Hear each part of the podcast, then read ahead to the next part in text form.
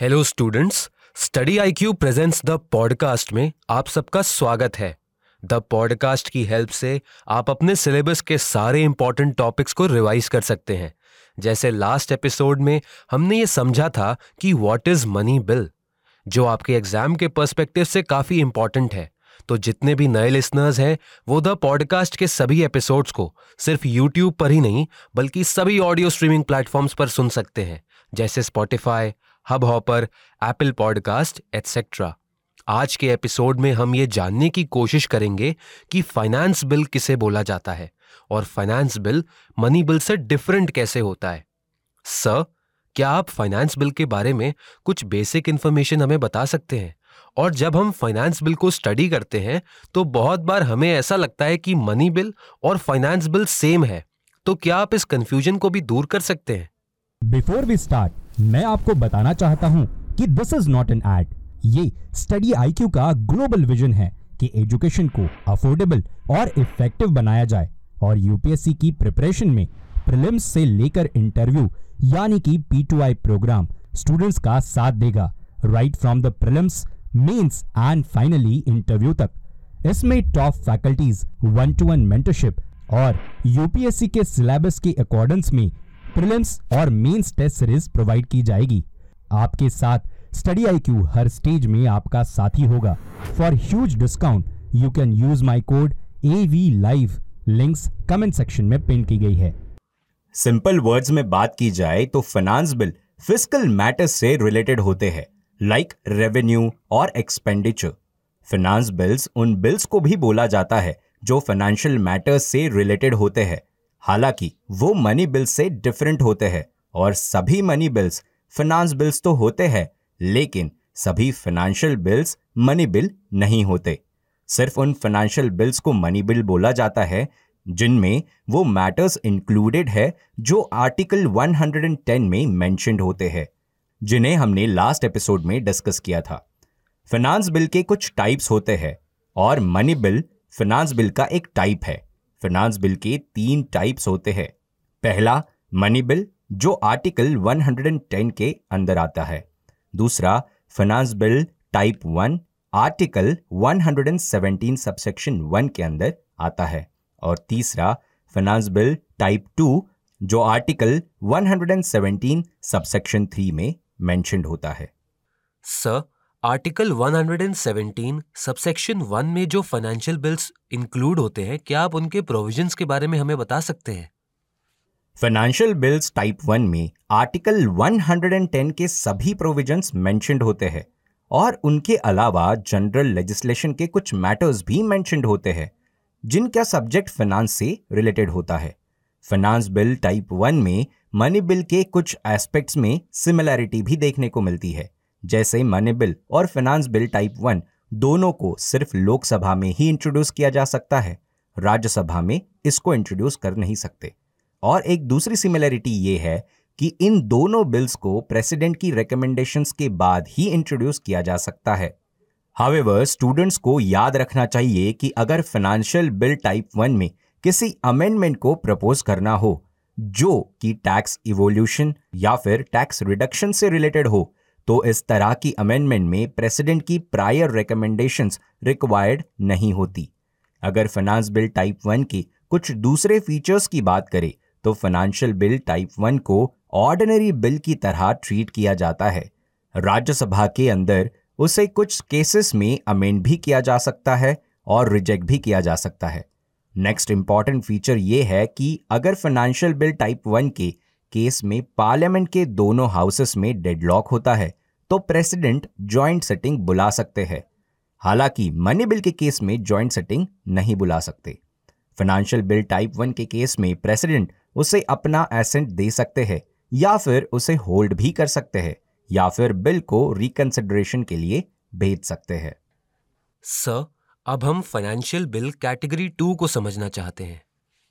Financial bills category two उन provisions को include करता है जो कंसोलिडेटेड फंड ऑफ़ इंडिया के एक्सपेंडिचर से रिलेटेड होते हैं। हावेवर फाइनेंशियल बिल टू के अंदर आर्टिकल 110 के तहत मेंशन किसी भी प्रोविजंस को इंक्लूड नहीं किया जा सकता। फाइनेंशियल बिल्स टाइप टू को ऑर्डिनरी बिल की तरह ही ट्रीट किया जाता है। और एक स्पेशल फीचर जो फाइनेंशियल बिल टू से रिलेटेड है कि इस बिल को पार्लियामेंट का कोई भी हाउस तब तक पास नहीं कर सकता, जब तक प्रेसिडेंट ने उस हाउस को बिल को कंसिडर करने के लिए रिकमेंड ना किया हो। फाइनेंशियल बिल टाइप टू को प्रेसिडेंट की रिकमेंडेशन के बिना भी पार्लियामेंट के किसी भी हाउस में इंट्रोड्यूस किया जा सकता है। लेकिन जब कंसिडरेशन की बात आती है तो प्रेसिडेंट का रिकमेंडेशन मैंडेटरी होता है। किसी भी ऑर्डिनरी बिल की तरह ही पार्लियामेंट के दोनों हाउसेस इस बिल को रिजेक्ट भी कर सकते हैं। या फिर अमेंड भी कर सकते हैं। और इन केस अगर कोई डिसएग्रीमेंट हो तो प्रेसिडेंट जॉइंट सिटिंग भी बुला सकते हैं। और इस बिल के रिस्पेक्ट में प्रेसिडेंट के पास ये पावर होती है कि वो बिल को या तो अपना एसेंट दे दे या फिर उसे होल्ड कर ले, या फिर बिल को रिकंसिडरेशन के लिए वापस भेज दे। सर, हमने ये तो समझ लिया कि फाइनेंशियल बिल मनी बिल से डिफरेंट कैसे होता है। लेकिन अब हम ये जानना चाहते हैं कि फाइनेंशियल बिल की ज़रूरत क्यों पड़ती है? जब यूनियन बजट पार्लियामेंट में पेश किया जाता है तो यूनियन बजट में ऐसे बहुत सारे प्रोविजंस होते हैं, जो अपकमिंग फाइनेंशियल ईयर में टैक्स चेंजेस से रिलेटेड होते हैं। बहुत बार हमने ऐसा भी देखा है कि इन चेंजेस को फाइनेंस मिनिस्टर अपनी बजट स्पीच में इंक्लूड नहीं करते। हावेवर टैक्सेशन स्ट्रक्चर्स में जिन चेंजेस को प्रपोज किया जाता है वो बेसिकली कुछ एग्जिस्टिंग लॉज से रिलेटेड होते हैं और फिनांस बिल उन सभी कंसर्न लॉज में अमेंडमेंट के प्रोविजंस को डील करता है। स्टूडेंट्स को यहाँ पर यह समझना होगा कि एग्जिस्टिंग टैक्सेशन लॉज में अमेंडमेंट करने के लिए यूनियन गवर्नमेंट किसी सेपरेट अमेंडमेंट बिल को इंट्रोड्यूस नहीं करता। हावेवर वो फाइनेंस बिल का यूज़ करके एग्जिस्टिंग लॉज में ही अमेंडमेंट करती है। जिनकी वजह से टैक्सेशन स्ट्रक्चर्स में कुछ चेंजेस किए जा सकते हैं। सर आपने अभी हमें बताया था कि फाइनेंशियल बिल की तीन कैटेगरीज होती हैं। तो क्या आप इन कैटेगरीज में जो डिफरेंसेस हैं उन्हें सिंपल वर्ड्स में हमें एक्सप्लेन कर सकते हैं? अब हम money bill versus finance bill type one versus finance bill type two के डिफरेंसेस को पॉइंट वाइज समझने की कोशिश करते हैं। पहला पॉइंट यह है कि मनी बिल सिर्फ़ उन प्रोविज़न से ही डील करता है जो आर्टिकल 110 में मेंशनड है। वहीं पर फाइनेंस बिल दो कैटेगरी के होते हैं। फाइनेंस बिल टाइप वन उन मैटर्स से रिलेटेड डील करता है जो आर्टिकल 110 में तो मेंशनड है। उसके अलावा कुछ और फाइनेंशियल एक्टिविटीज़ से रिलेटेड है, जो जनरल लेजिस्लेशन के दूसरे मैटर्स से भी रिलेटेड होता है। और फाइनेंस बिल टाइप टू उन प्रोविज़न से डील करता है जो आर्टिकल 110 में मेंशनड नहीं है, लेकिन वो provisions consolidated fund of India के एक्सपेंडिचर से रिलेटेड है। दूसरा पॉइंट यह है कि लोकसभा के स्पीकर ये डिसाइड करते हैं कि कोई बिल मनी बिल है या फिर नहीं। However finance bill type one और टाइप टू के केस में इस तरह के सर्टिफिकेशंस की ज़रूरत नहीं है।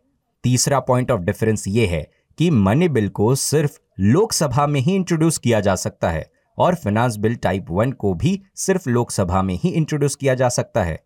वहीं पर फाइनेंस बिल टाइप टू को पार्लियामेंट के दोनों हाउसेस में से किसी भी हाउस में इंट्रोड्यूस किया जा सकता है।